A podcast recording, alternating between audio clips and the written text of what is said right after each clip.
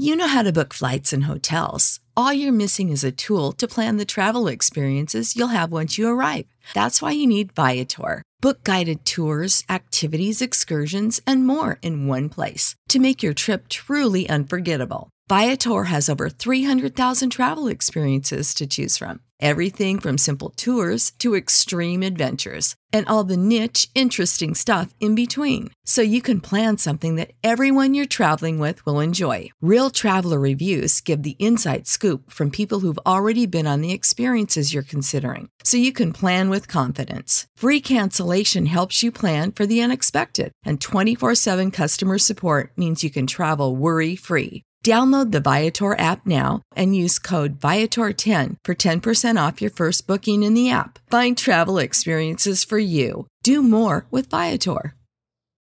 Without the ones like you, who work tirelessly to keep things running, everything would suddenly stop. Hospitals, factories, schools, and power plants, they all depend on you. No matter the weather, emergency, or time of day, you're the ones who get it done. At Grainger, we're here for you with professional grade industrial supplies.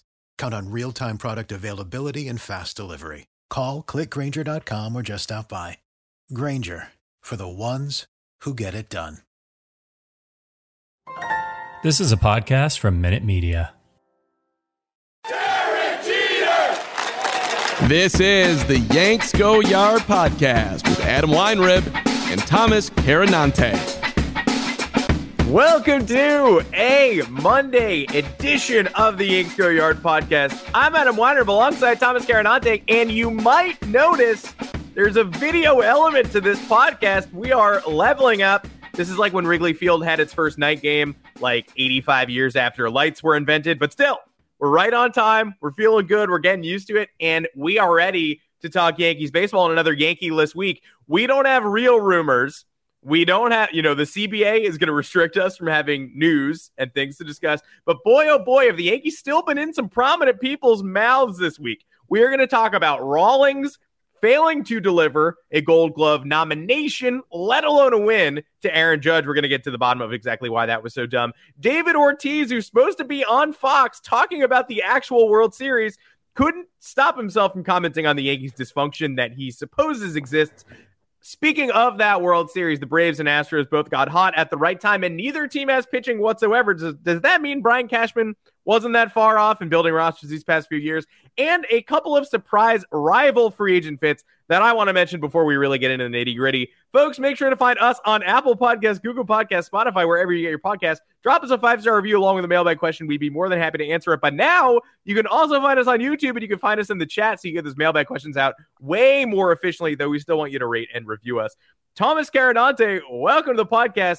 Uh, how's it going? Does it look weird when I record this intro? Because I feel like I look. it looks great. We gotta we gotta upgrade our backgrounds though. We gotta get some stuff. I'm not home right now, so oh, uh, yeah my bobbleheads and maybe some foam fingers will stick in there when when I'm in my setting. But uh, looks great. Happy to see you, man. Um, I'm pumped for the chat. I want people to be yelling at us during this thing. It'll make things a lot more fun. Um, so very exciting here. A lot of Yankee stuff to talk about, even though there's kind of nothing going on. I just wanted the Braves to do us a favor, man. Just four nothing in the first. They had they had it.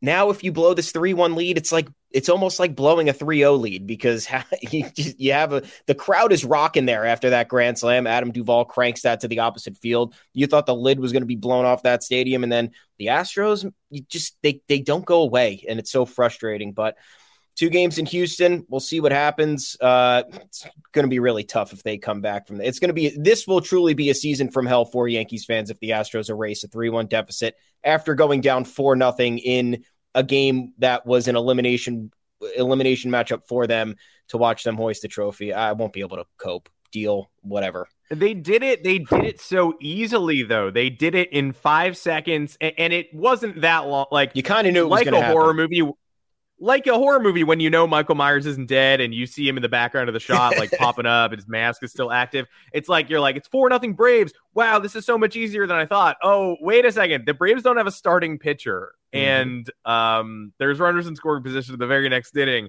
And I, I mean, it was, I was at a dinner. I saw it at 4 2, and I said out loud as I checked the score, I think the Braves have blown their entire lead. And I opened my phone to see that they, in fact, had blown their entire lead. It was that easy. Well, let's talk about let's talk about the Braves and Astros World Series first, though. Let's um, while we're on the topic, and and obviously this is a Yankee centric podcast, so I can't help but watch this World Series and think about the various Yankee centric possibilities. Um, I was thinking about the Yankees last round too. Quite frankly, uh, you know, I was re- I was nervous about the Red Sox until they were gone. I assumed they were going to finish their miracle run. I didn't really see any way that they weren't going to, and then somehow, uh, three in a row, fail, fail, fail. They're out of the playoffs. But that Red Sox series really did feel a lot like the 2019 Yankees to me, where Red Sox fans are going to look back on that in a few years and say, what happened? I mean, the Red Sox weren't up 1 0, but they were up 2 1. But the Yankees went up 1 0 on the road in that ALCS. You watch that first game, they couldn't have been more dominant. You're somehow like, how did games two through six end up the way that they did after the statement the Yankees made in that first game? Some of that answer is Justin Verlander was a game two starter and Gerrit Cole was a game three starter because of how the previous series had shook out. So all the Yankees had to do was beat Zach Greinke in game one. I understand that. But the Red Sox did feel the same way. They stole game two on the road and stole, I mean, powerfully stole game two and then came back home and won game three, uh, 12 3. And it wasn't even a contest. And then all of a sudden, it went from not a contest to completely out of their control. So that's the first time I really thought about the Yankees this postseason since their elimination, which was egregious. But this World Series has really reinforced one of Yankee fans' least favorite ideas that Brian Cashman is building rosters to get into the playoffs because the playoffs are a quote unquote crapshoot and a theoretical hot team can win any year's postseason. Now, nobody wants to hear that. It's not fun to hear. You want to dominate because your memories of childhood are the Yankees dynasty running through the postseason. Uh, although that is, you know, not really true. That dynasty was an 88 win team in 88 or less in 2000. That was the coldest team in September that entered the postseason with probably the least chance of winning the World Series of any of those Yankee teams. And they laid waste to the Mets and won that series in five. So uh, it's a theory that Cashman holds that has been borne out time and again. Um, it's not exactly ridiculous to say that, uh, you know, the 92 win Yankees this year could have made a World Series run, might have made a run past the wild card game if they had played that game at home and Giancarlo Stanton's two doubles and a home run had in fact been three home runs. All of these things aren't that ridiculous to track. The bothersome thing is that when you leave it up to chance like that, you end up with extremely talented teams exiting the postseason too early, which begins to feel like a pattern. Which is why Yankee fans say, you know, of course a hot team can get hot and win the World Series, but why hasn't it been us since 2009 when we were, say with me now, clearly the best team? That wasn't a hot team that got lucky. That was the best roster in baseball running over its opponents. So the Yankees haven't had a run like that as an accidental hot team since 2001. But this year, of all years, the Atlanta Braves are, no matter what you think about their position up 3 2 going back to Houston, they do have Max Fried, they do have Ian Anderson, they're two actual starting pitchers. They are a hot team that retooled it midseason to take a bad looking season. They were 50 to 1 World Series odds on August 8th. Their trade deadline acquisitions changed the roster entirely, so they went for it when they maybe shouldn't have. Yankee fans would have told the Braves to sell at the deadline, and in fact, many did. But this is a hot team that has managed to parlay having a non rotation into being one game away from a World Series win. Yankee fans don't want to act like Brian Cashman's vision of building a consistent playoff contender is valid, but this World Series is very much proving that it is a successful way to build a team. Yeah, but I kind of, you're right, but I do disagree to an extent because the Braves are a team of destiny this year. I don't think there's any denying that. They had a bullpen game against the Dodgers and somehow managed to absolutely dominate it. Um, this Braves bullpen is historically uh, over the last couple of years has been laughable. It's been it's been one of the biggest weaknesses um, that's cost them so many wins. Um, and then you look at uh, the Astros, and the Astros are just they're just well built. They and they have the personalities, and that's kind of the other aspect of it um, that that I like to talk about a lot with the Yankees because we had the Joey Gallo report about how he put his pants on funny, and everyone's like, do they vet these guys before they're coming into the Bronx? And while that does sound insane, take the Gallo situation here about how he puts on his jersey out of the equation. Do the Yankees really take any personalities into account? Because you look at this team, and a lot of the people are of the similar ilk, very reserved, buttoned up answers. Uh, the celebrations, they don't get you entirely pumped up. Luke Voit was probably the main guy who uh, got everyone jacked up with his Stone Cold Steve Austin celebrations. Really wasn't until the end of the year that you saw emotion ripping through this clubhouse when uh, they managed to uh, what they go like six and one in the in that seven game stretch to retake the wild card or whatever it was. Um, yeah. you had Aaron Judge saying some cool stuff to the media. Uh, you ha- we hadn't heard anything uh, from him uh, of that type of uh, vocal leadership up until that point. So you look at the Braves and they did what they had to do in terms of just filling in gaps and getting guys who are scrappy and then filling also uh, various roles. They needed a clutch player, Joc Pederson. They needed kind of an all around solid player. They got Eddie Rosario, who's a menace on the base paths, can play multiple outfield positions, lefty bat. Um, we can go on and on about those acquisitions. And then you just have the the destiny aspect of it, and they're just taking advantage of it and running with it, and it's awesome. And then the Astros, you have guys like Correa, who we can't speak of him enough. We we would love for him to be a Yankee at this point.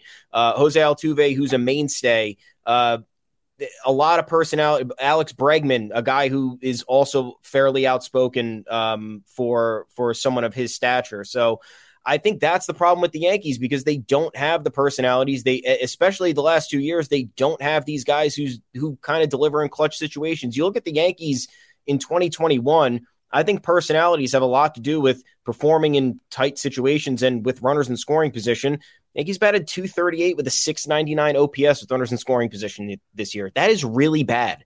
The Astros batted 272 with an 820 OPS with runners in scoring position this year. So I think that tells a lot of the story. You want to go back to the 2019 Yankees, who were absolutely bludgeoning pitchers and running sc- runners in scoring position, and then they get punked in the ALTS against the. Uh, I mean, I'm sorry, the uh, the ALCS against the Astros again. So it's like they they they get one step ahead that year to kind of, I guess, break that mold and and be um, have the mental edge in some capacity, and they just they just get steamrolled at home in those in those two games that ultimately decided the series. So, um, Cashman not wrong in terms of building these teams that are unique and score runs and hit bombs, but you got to mix in the personalities there and and and have that type of edge because the Yankees clearly haven't had it in what twelve years also extremely frustrating to me. It just feels noteworthy that neither of these teams have any starting pitching at yeah. all, none at all. Yep. So lost in all the conversation about how, oh my God, the Yankees don't have a true number two behind Gerrit Cole and Luis Severino had to be in the bullpen. Eh,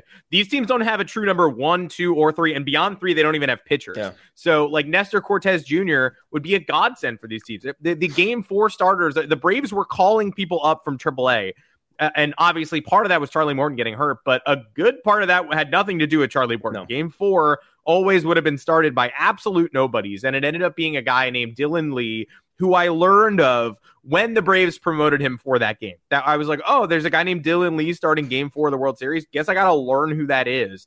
Like, and, and so it is worth saying that the Yankees are. They, let's not get distracted by the angry Yankee chatter, which has infiltrated the early part of this offseason to say, look, we're as guilty as anybody too. We didn't enjoy watching Joey Gallo in August and September, but there's a much better chance that Joey Gallo is good in 2021 in 2022 than there is that his career is just over and he's done yeah. being a productive player. The Yankees and Braves had very similar records down the stretch. The Yankees incredible record is tainted by the fact that they followed that 13 game winning streak with a losing streak against inferior opponents and had an awful start to September, awful 10 days, awful 14 days, etc. But they did turn it around, and the one game difference between playing that wild card game at home and playing that wild card game on the road genuinely might have set this whole thing off course. They could have been the ones up two games to one at home on the Houston Astros with a chance to go to the World Series. Of course, that Red Sox team also failed. So now they're in the same position we are. Welcome, welcome to the couch. Welcome Absolute to the losers. Couch.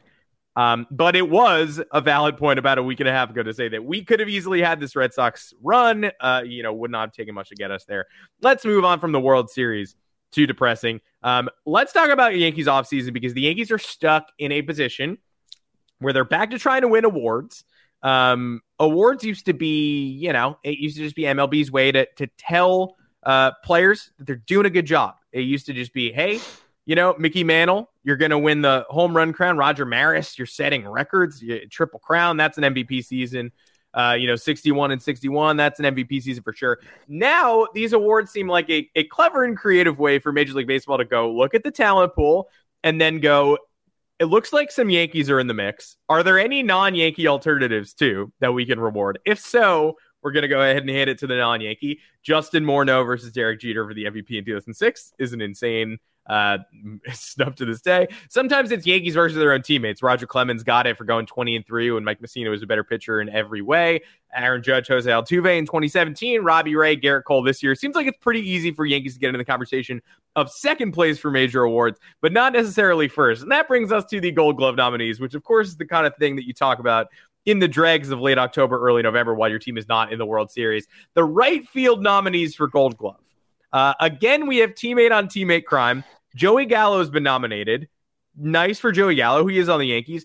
That ignores the fact that Joey Gallo was moved to left field when he got to the Yankees because he was a worse right fielder than Aaron Judge. Some of that is seniority. Most of that is borne out in the numbers. Also nominated Kyle Tucker, who you may remember from being famous and on the Houston Astros. Sure, seems like a decidedly average right fielder to me.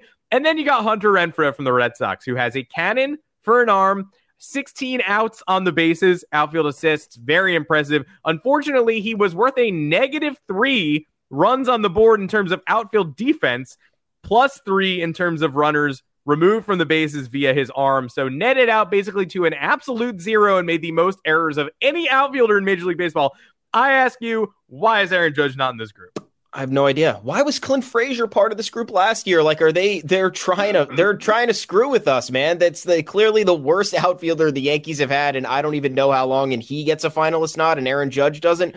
I'm not even going to go through the other stats for the other players. All I can tell you right now is that Judge played 200 more innings than Gallo in right field, um, which should be enough because here you're trying to examine the players who logged the most amount of time. And not only that, Judge played his second most reps in center field and filled in there admirably. So I'm not saying that he should be a gold glove center fielder, but the process here should take into account hey, like the guy switched over to a harder position for like 200 plus innings. I think that also should should play a little bit of a role in the decision making. And then you look at Judge's stats, defensive run sit. Look, advanced stats. Say what you want.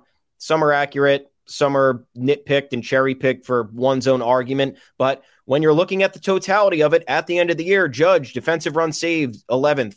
Uh, I mean, uh, 11 total defensive run saved, first among right fielders.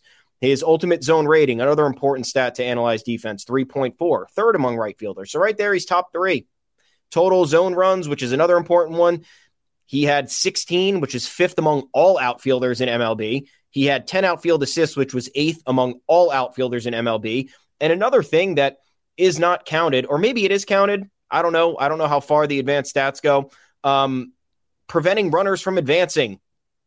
Aaron Judge does that every time a ball is hit to him, whether it's a line drive, whether it's on the ground, whether it's in the air. That has to he he he stops runners from taking the extra back because of his arm and because of the way he's able to to take great angles on balls.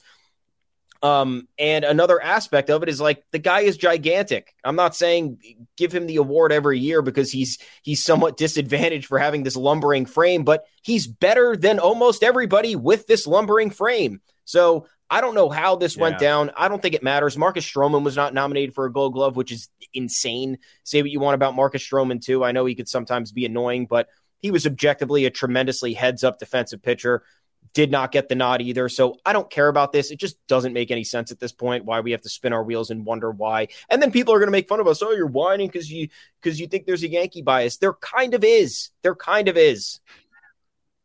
It's funny. I mean, for also it's Rawlings the glove. Yeah, company. it's not MLB. Like, don't they? Have, how much time do you think Rawlings has to like waste on these gold glove nominations? Like how, how high on the docket is it when they've got supply chain problems? They got to be making gloves like they got to they're figuring out overseas factories. How long do you think the meeting really is where they're like you know does aaron judge's uzr qualify him above hunter renfroe like we we understand that. But at the same time renfroe's biggest strength is also judge's biggest strength but yes. judge compounds it by being much better at everything else so and, and, you know you can give him the lumbering man award if you want to. If you yeah. want to make another award that's just like tall guy doing big things in right field. Great. But in terms of prominence on the national stage, haven't we seen enough Aaron Judge to know that he's a good fielder at this point? It's just, it's like you don't, obviously, we don't need a gold glove award. No. Or a nomination, et cetera, to even say it. But when Joey Gallo has to come to the Yankees and defer and flop around, and they go, "We're acquiring Joey Gallo," he plays the same position as Aaron Judge, and there's not even a conversation. He's just going right to left field, mm-hmm. where he started dropping loose baseballs, uh, which maybe had something to do with his. Uh, the media wants me to believe it has something to do with his, his OCD pants. ticks. He's yeah, his, his, weird pants. He's laying up. I'm like, I'm watching myself in the camera here on the first ever video. I have as many OCD ticks as Joey Gallo, and I hope there's not a similar report about how just weird my face is. Um, but like that, yeah, that none of that affects me at all. But Gallo was sentenced to left field as soon as he came to the Yankees. And that feels like it stands yeah. for something. Right, let's let's move on. Let's move on. Um, so that we're, I mean, we can't do 35 minutes on Aaron Judge's Gold Glove nomination snub. It might be fun though. Um, yeah, yeah. Let's let's. I'll bring it back later. We'll do five more minutes at the end. We're going to take a little break. Coming up next, chemistry issues in the Yankees clubhouse, according to David Ortiz. So I guess we have to address it. Stick around. Underdog Fantasy is the fastest growing fantasy app and easiest place to play fantasy sports. Just jump on UnderdogFantasy.com or download the app, draft your team, and that's it. And if drafts aren't your thing, they also have a pick'em game where you can win 20 times your money in a single night. Use promo code RADIO, and Underdog will double your first deposit when you sign up with up to $100 in bonus cash. Deposit $100, get $100 free. That's promo code RADIO. Terms and conditions apply.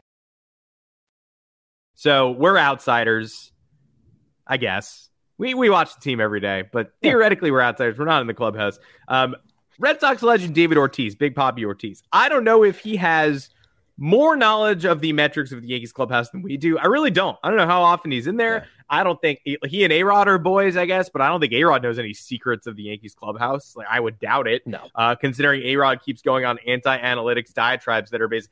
A Rod's favorite inning of the entire postseason was when the Astros scored four runs on uh, two hard hit line drive singles, grounders, shots through the hole and then a dribbler to second that Jose Siri beat out. And then like when the Braves forgot to throw to the right base, and he was like, "See that analytics heads? Like that's what baseball is all about." Like, no, it's not. And also, you're Alex Rodriguez. You hit 696 home runs. Like, if you hit a dribbler to second in the clutch in the playoffs, I would be pissed. I wouldn't be thrilled. but considering Alex Rodriguez is David Ortiz's only friend, in Yankees land. Who knows what he actually knows? But Big Papi was asked this week about what the Yankees needed in their supposed, uh, you know, roster full of stars. What is missing here?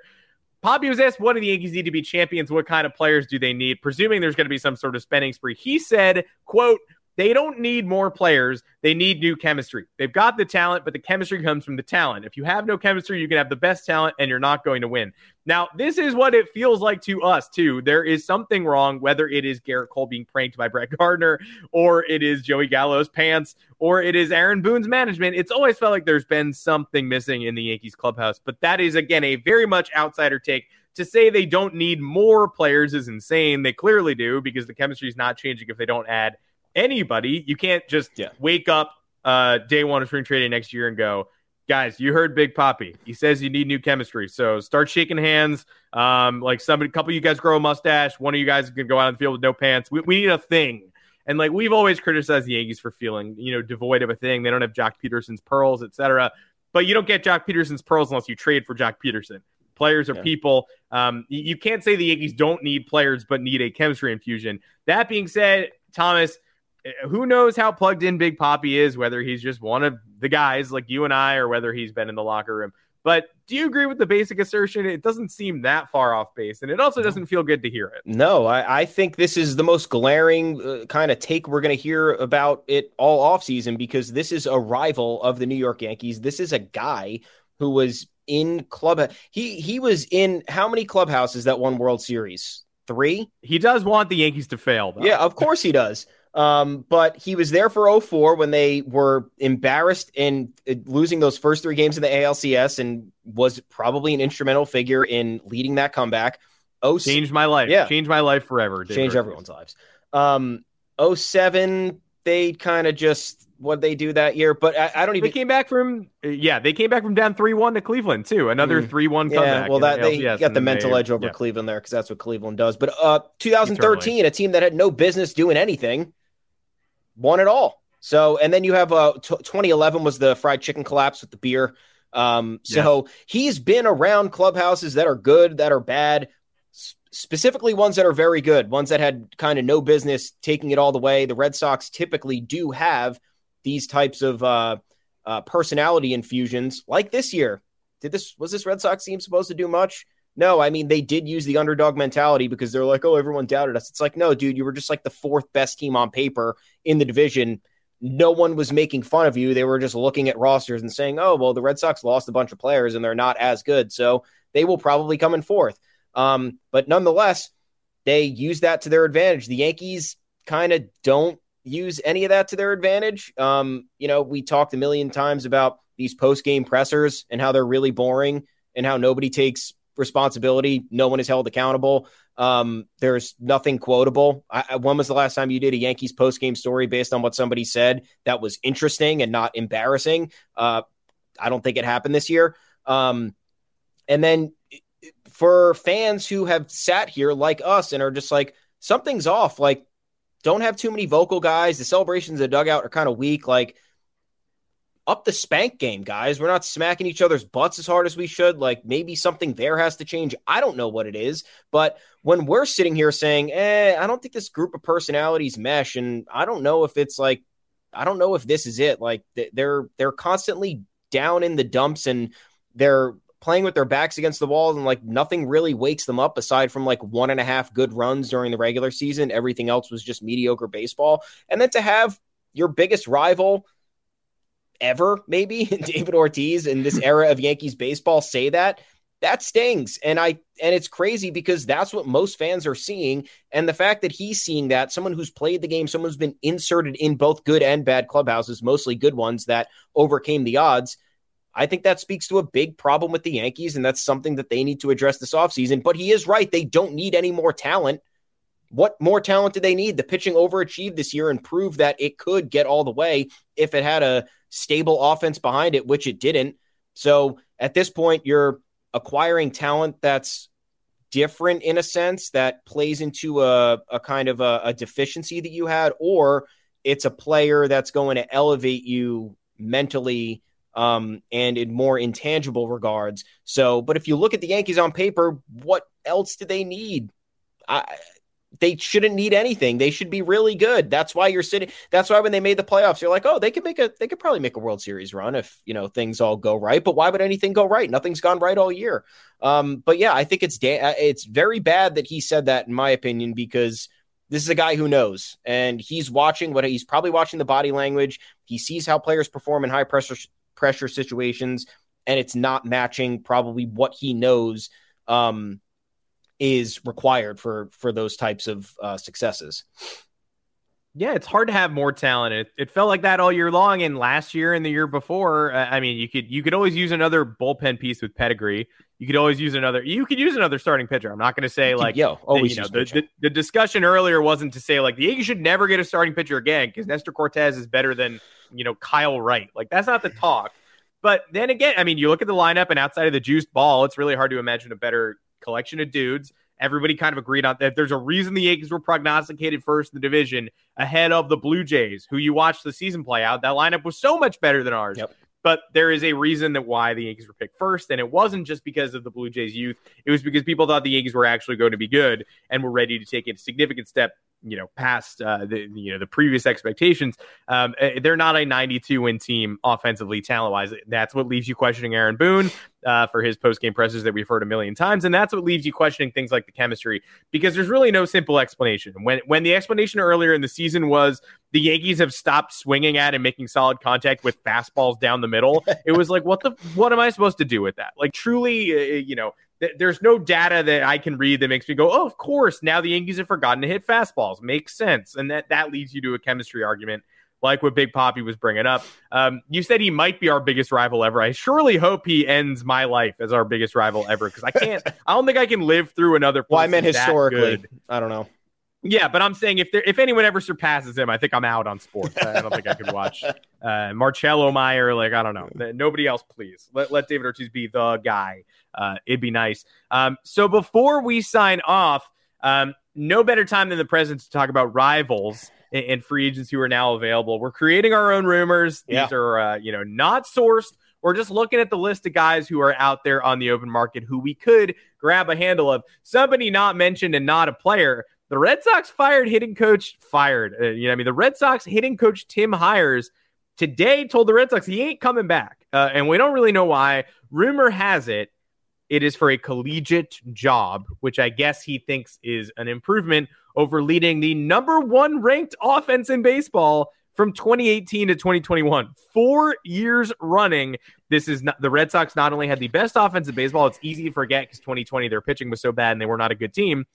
Best offense in baseball, uh, best everything. All the stats are the best. Best RISP, best situational hitting. Everything the Yankees aren't, the Red Sox offense has been for four years running now. Four. The defense still has problems. You know, the pitching staff was awful until this year, but the offense has always been the best. And that guy's available, and the Yankees don't have a hitting coach. So now's the time to swipe, swoop in and be like, hey, I know you wanted to be the Auburn manager or whatever the hell. Like, I don't know what college job you want, but maybe the Bronx uh, appeals to you um, because you usually only leave those positions for an upgraded job, but maybe he views the A's as an upgraded job. I don't know. Maybe the Yankees give him more control. I don't know anything.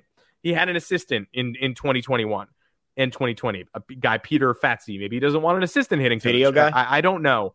Uh, yeah, but you, you know, this is the kind of person you reach out to. So caveat, that's pretty cool, but he'll probably be a college coach and we'll never hear from him again. And uh, a bunch of Red Sox fans in my mentions will be like, JD Martinez is the real hitting coach. And I'll be like, who cares? I don't even know what that means. You also don't know what that means. But rival free agents on the docket. I'm not saying the Yankees should absolutely sign these names, but I am saying if they splurge for a Corey Seager and don't make necessary maneuvers around the margins, they will be making a mistake because even the 09 spending spree was CC front and center. Teixeira, also a pretty big, uh, you know, free agent splash. But then additionally, they traded for Nick Swisher. They signed AJ Burnett, right? It's a everybody remembers CC Teixeira. There were other pieces. It was not just adding CC and adding Mark Teixeira and saying our 2008 roster that did make the playoffs was otherwise perfect. Uh, Darrell Rasner in the rotation and retiring Mike Mussina or whatever. So I've got my eye on these guys uh, so that no half measures, you know, where these aren't your centerpieces, but they're rivals on opposing teams that are at least worth looking into. Um, I don't know how I feel about Jeurys Familia. I'm going to be honest. Uh, the Mets are, are going to let him go. At you got to imagine because Steve Cohen uh, shops in the bargain basement, and that's what he's always done. Um, after telling us he was going to revitalize free agency, he did that exactly once with Francisco mm-hmm. Lindor, and then let George Springer and JT Realmuto go away and got low dollar alternatives. So I don't think he's absolutely itching to re-sign a regressing Jeurys Familia, but he is coming off a three-year, thirty million dollar deal. He's still just 32 years old. Uh, he's not going to make that $10 million a year annually ever again. No. Seven, eight, does that sound right? I mean, Familia is up to strikeout totals last year for the first time in a long time 72 Ks and 59 and a third innings. Properly, you know, he's got a similar bowling ball sinker as what Clay, Clay Holmes has. Um, the Yankees have Darren O'Day and Justin Wilson money that's kind of floating around. Is Darren O'Day ever going to pitch again? I don't know. That Justin Wilson money is off the books. Maybe Familia is a sixth inning guy for the Yankees next year on a two year deal at like seven or eight million AAV, 16 mil total. I don't know. Luis Severino ideally would be in the rotation. There are more bullpen roles available next year. But the other two are the guys I really want to talk about. Corey Dickerson. He's a Blue Jay last year. He went to the Jays basically for free uh, in the Adam Cimber trade with the Marlins. At the time, people said Dickerson is hurt. He's not even going to play for the rest of the year. It's just to match salary. The Blue Jays are willing to take it on, blah, blah, blah, whatever. He ends up playing 46 games, starting down the stretch, 110 OPS plus. Two years, $17.5 million deal is now expiring. So if they get Dickerson, it's a part time gig, mm-hmm. right? Gallo, Judge, Hicks, I guess, although I don't want to go into the season with Hicks, but that's a whole different thing. Dickerson's not a center fielder anyway. Uh, Brett Gardner surely will be coming back, but maybe the Yankees actually want to power up that spot and use their fourth outfielder uh, for something more than just being, a, you know, Brett Gardner, an accidental fill in and a legacy deal. Corey Dickerson has not had a 100 OPS plus or below uh, in a full season other than 2021. Uh, 2021, he got a 99, which nothing to sneeze at. It's basically an average season, and a 110 mark with the Jays in those 46 games. He's never been below league average in a full season uh, since 2014. This is a 125, 130, 135 OPS plus guy. He rakes. He rakes from the left side of the plate. He could drill to the short porch. What are your thoughts on Corey? Versatile too. Could play all played all three outfield positions last year. You got to value that in some capacity, especially with how often they're going to want to be cycling guys in and out uh, depending on how often um, Giancarlo Stanton's going to play outfield, depending on uh, Aaron Judge rest days, uh, depending on how they feel Joey Gallo fits. It's all going to be kind of a mystery. Depending, I, I, we don't know what they're going to do. So if you're looking at the situation right now, extremely valuable. Two eight career 283 hitter, 815 OPS in nine seasons. Like you take that. This guy was an all star in 2017. He had a great year in um in uh 20. He had great years in 2018 and 2019. Uh, lefty bat too, which is something they're always looking for. He he can hit for average, like I mentioned. So I'm down with this. I don't know what it'll cost, but then what does this mean? Brett Gardner's gone. I don't know what it means. So uh, because if you're ha- if you have what? Because Aaron Hicks, another problem. I don't know what they're doing. There's a lot of things here where it's like if they do, if they are opting to go after outfielders, who's it going to be? Who are they getting rid of? And what is the role of the guy that they're bringing in? I do think Dickerson um, it fits the mold for defensive versatility um, and lefty pop and also uh, lefty contact. Um, but I don't know what that means for who's remaining. Uh, I support it. I just don't know. I don't know what the deal is going to be because I don't know how you get rid of Aaron Hicks's contract unless you eat what fifty percent of it. Because he is a switch. There's some yeah. value there. He's a veteran. He's a veteran guy. He's a switch hitter. He walks a lot there are analytically driven teams that will look at that and be like, yep, there's value, eat half his salary. Now he becomes a five to six million dollar outfielder, which is a bargain. Um, Brett Gardner, he's got the weird team player option that obviously probably means he's here for next year because if the team option gets declined, he picks up the player option. Why would he not pick up the player option? I, I don't know. I think it's what the difference is like what seven and three million for the two. So like I'm sure he'd pick up a one year deal for three and a half million or whatever it is. Um, I don't know, but I do like Dickerson, and that was a surprise. He was really good for the Blue Jays down the stretch and lengthened their lineup in a way you would have never guessed when he was acquired. Um, like him a lot. I take him. I take him in a heartbeat. Just have no idea what the front office is going to do, and we're not going to know for a while. We're just going to be making stuff up between now and until the CBA is agreed upon. So enjoy the rumor mill because they're all going to be yeah, manufactured. I mean, be prepared for us to recycle these exact same names oh yeah. months later and, and be like do you guys remember when we did this? Because we're doing it again. Uh, the other one i want to the uh, that i want to mention and, and, yeah obviously none of this accounts for brett gardner's supposed lifetime deal and i have no idea why brett gardner is grandfathered into the team forever and ever amen but he's very clearly going to be on the roster until he can't walk anymore even though he's you know apparently bothered Gerrit Cole to the point of complaining to his media you know mouthpiece last year, and still the Yankees are going to be like, hey, you might not want to make the best pitcher in baseball extremely angry when he's at his most sensitive. Anyway, do you still want to come back for ten million dollars next year? you won't. You won't be starting until April twelfth. Then you will be. Um, uh-huh. yeah, we're, we're giving Clint Frazier the starting left field job, but at the first first time he goes over four, Brett Gardner's forever the starter, and it's going to be in Turtle next season. We're not waiting, so don't, don't wait on that. The other one I want to mention, who we've seen a lot, and who I genuinely, and I mean this, I have no idea how much money he's going to get, and you could tell me anything, and I would believe it. Eduardo Rodriguez from the Red Sox. From what I've read, the Red Sox top priorities, uh, you know, we saw today JD Martinez might opt out. If he does opt out, I don't think he's coming back. No. I think this would be the end of his time in Boston if he actually leaves and tries to take advantage of the universal DH. So that would leave JD floating, which I would say the Red Sox are not going to do. That would leave a Devers and Bogaerts extension on the table, which they kind of have to do. That would leave Schwarber floating around. I don't know. I still don't really think there's a fit there, but get good players. Worry about that later. Eduardo Rodriguez is a free agent. Are the Red Sox going to pony up for what I would imagine? And again, I don't, I'm not sure I've ever been more confused on a contract, especially with the CBA talks. Four years, 65 million. I mean, do we have enough data that he's going to need to get like five years? Isn't five years 90 a little rarefied air for Eduardo Rodriguez, especially coming after the heart problems? I don't. Yeah. But like, if, if he gets that, I wouldn't like my mind wouldn't be blown if he signs for like five years, 85 with the Phillies. Yeah. Um, but four years, 60, it seems somewhat reasonable. Um, we've seen Eduardo Rodriguez reinvent himself time and again. There was an era when it was like, oh, Eduardo Rodriguez, Gary Sanchez, and the Yankees own that guy. They're, you know, the, the Yankees kill lefties, they kill Eduardo Rodriguez. It's like target practice. Not anymore. This year, in five starts, one of which was only like an inning long because he got cut short with uh, not a serious injury, but he went 2 0, 3.13 struck out 185 guys in 157 and two thirds innings this year. FIP was 3.32. So ignore the 4.75 ERA for now. At the end of the year in the playoffs, did that really look like a 4.75 ERA guy to you? No, it definitely looked like somebody who stepped it up more often than he didn't. And in 2019, at 26 years old, he was sixth in the Cy Young race. It's easy to forget about Eduardo Rodriguez, how young he is. He's also a changeup guy. Got that in his arsenal, and that's kind of the thing that makes Matt Blake salivate. Erod throws harder than Jordan Montgomery, has a nastier changeup, and Montgomery was sneakily one of the best pitchers in baseball this year at limited contact and hard contact under Blake. He was still bend don't break, but more often than not, he, he didn't break ever, and he usually didn't even bend that much anymore. And Eduardo Rodriguez is like a plus of Jordan Montgomery. I would love the fit. And again, I just have no idea how to estimate the contract. So if it ends up being five years of security with those medical issues, I obviously don't. I don't need that on my books. Yeah. Because I, I, will take anything on my books, but people tell me the Yankees have financial limitations, and I go, okay, fine. Uh, but if it's like 460 and the Red Sox do want to pay Kyle Schwarber, I, I would be in that pool.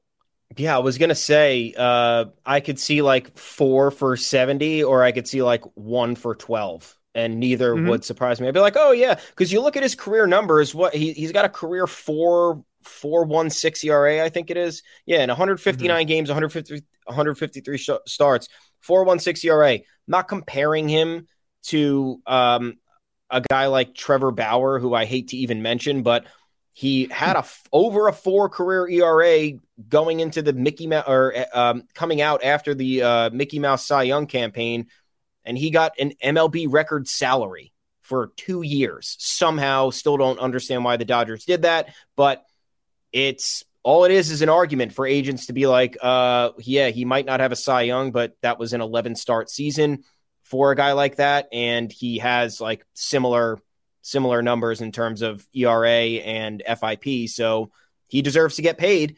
Um, the only reason I'm concerned because uh, Eduardo Rodriguez, you you look at his postseason stats and you're like, that's not that good. But at the same time, it's like he kind of does get the job done. He doesn't he doesn't necessarily not give you a chance. Um, I think outside of just getting rocked by the Yankees in the in that ALDS, he he's been like okay. Um, and that's what you really need. Eduardo Rodriguez is kind of a guy who's just going to lengthen. I think he's a he's a three that'll lengthen the rotation. He's a left hand, which is great. Um, and uh, he kind of pitches. He kind of he's one of those guys. It's like whatever the situation is, I'm pitching today, and that's great. It's not like he's He's not completely unflappable in big moments, but he also doesn't fold after you know having a great regular season. Then he hits the playoffs, and then it's like, oh, what are we doing with this guy? We we can't we can't even put him out there. Um, I think he's I think he's solid. The only thing that kind of uh, uh, would drive me away from this, especially if it's uh, if it's a longer multi-year deal where the, salaries are getting to 15, 16, 17, 18, whatever million. Um, he obviously pitches well against the Orioles, who has not over the last six years. Uh, 3.11 ERA in 22 games, 20 starts.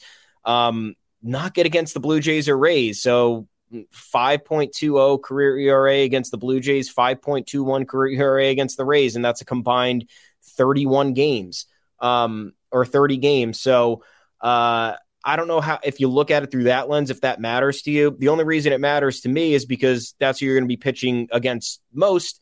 And I know the familiarity there does exist, but if the familiarity exists and your ERA is still over a five, maybe I'd think differently if it was like mid fours, you can convince me of. But like when you average those out, it's 5.20 ERA and 30 starts, which is which is a bad pitcher.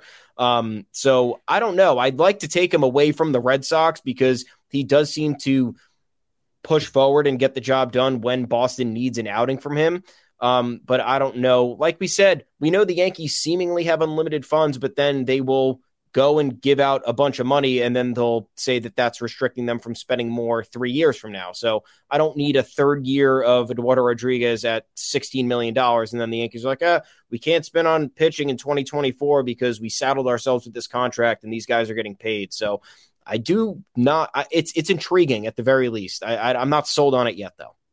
No, that does sound like a thing that would happen and that we should prepare ourselves for already. He's probably not coming to the Yankees, but it's just like a guy who you you look at the list and you go, oh, Eduardo Rodriguez. Yeah. very interesting to me. Um, I trust Matt Blake with whoever he ends up getting. So I, am not going to stump for Erod, but just something. We're just leaving you. It's like we said, stuff. November 1st, long, long off season. We're leaving you with stuff. That is it for this edition of the Yanks Go Yard podcast. The first one that you're able to watch, unless you're someone who happens to live in my apartment or Thomas's home. Um, make sure to find us on Apple Podcasts, Google Podcasts, Spotify, wherever you get your podcast. Drop us a five star review along with a mailbag question or comments or anything like that on the YouTube channel. We would love to interact with you keep your trolling to a light minimum or a heavy maximum or whatever you want to do. I mean, you're going to troll. So why would I even tell you not to do that? Until next time, I'm Adam Weinrib. You can find me on Twitter at Adam Weinrib. And I'm Thomas Carannante. You can find me at Tommy's underscore takes. Our handles are right there for you. You can pop in the live chat um, every episode so we can put your comments on stage. If you got any questions, we'll do the same. Head on over to yanksgoyard.com. We got all the offseason content there for you. Also, talk to us on the official Yanks Go Yard Twitter account at Yanks Go Yard FS. Guys, little schedule change for us this offseason. Probably smart for us to let you know. We're coming to you on Monday and Thursday throughout the offseason. Then when the season starts again, it'll be our usual Monday, Wednesday, Friday. But for now, offseason, we're going to try to get these these uh, episodes jam packed with as much content that we possibly can instead of rushing the little 30 minutes. These might be a little bit longer. They're going to have more substance to them. And of course, you'll get to look at our faces and call us ugly, I guess, if that's what you're going to do. So pop in the chat. Let's hear from you. We'll talk to you again on Thursday, everyone. Take care. Yep. See you, everybody. You know how to book flights and hotels. All you're missing is a tool to plan the travel experiences you'll have once you arrive. That's why you need Viator. Book guided tours, activities, excursions, and more in one place to make your trip truly unforgettable. Viator has over 300,000 travel experiences to choose from. Everything from simple tours to extreme adventures and all the niche, interesting stuff in between. So you can plan something that everyone you're traveling with will enjoy. Real traveler reviews give the inside scoop from people who've already been on the experiences you're considering. So you can plan with confidence. Free cancellation helps you plan for the unexpected, and 24 7 customer support means you can travel worry free. Download the Viator app now and use code Viator10 for 10% off your first booking in the app. Find travel experiences for you. Do more with Viator. Without the ones like you, who work tirelessly to keep things running, everything would suddenly stop. Hospitals, factories, schools, and power plants, they all depend on you. No matter the weather, emergency, or time of day, you're the ones who get it done. At Grainger, we're here for you with professional grade industrial supplies, count on real time product availability and fast delivery. Call clickgrainger.com or just stop by. Grainger for the ones who get it done.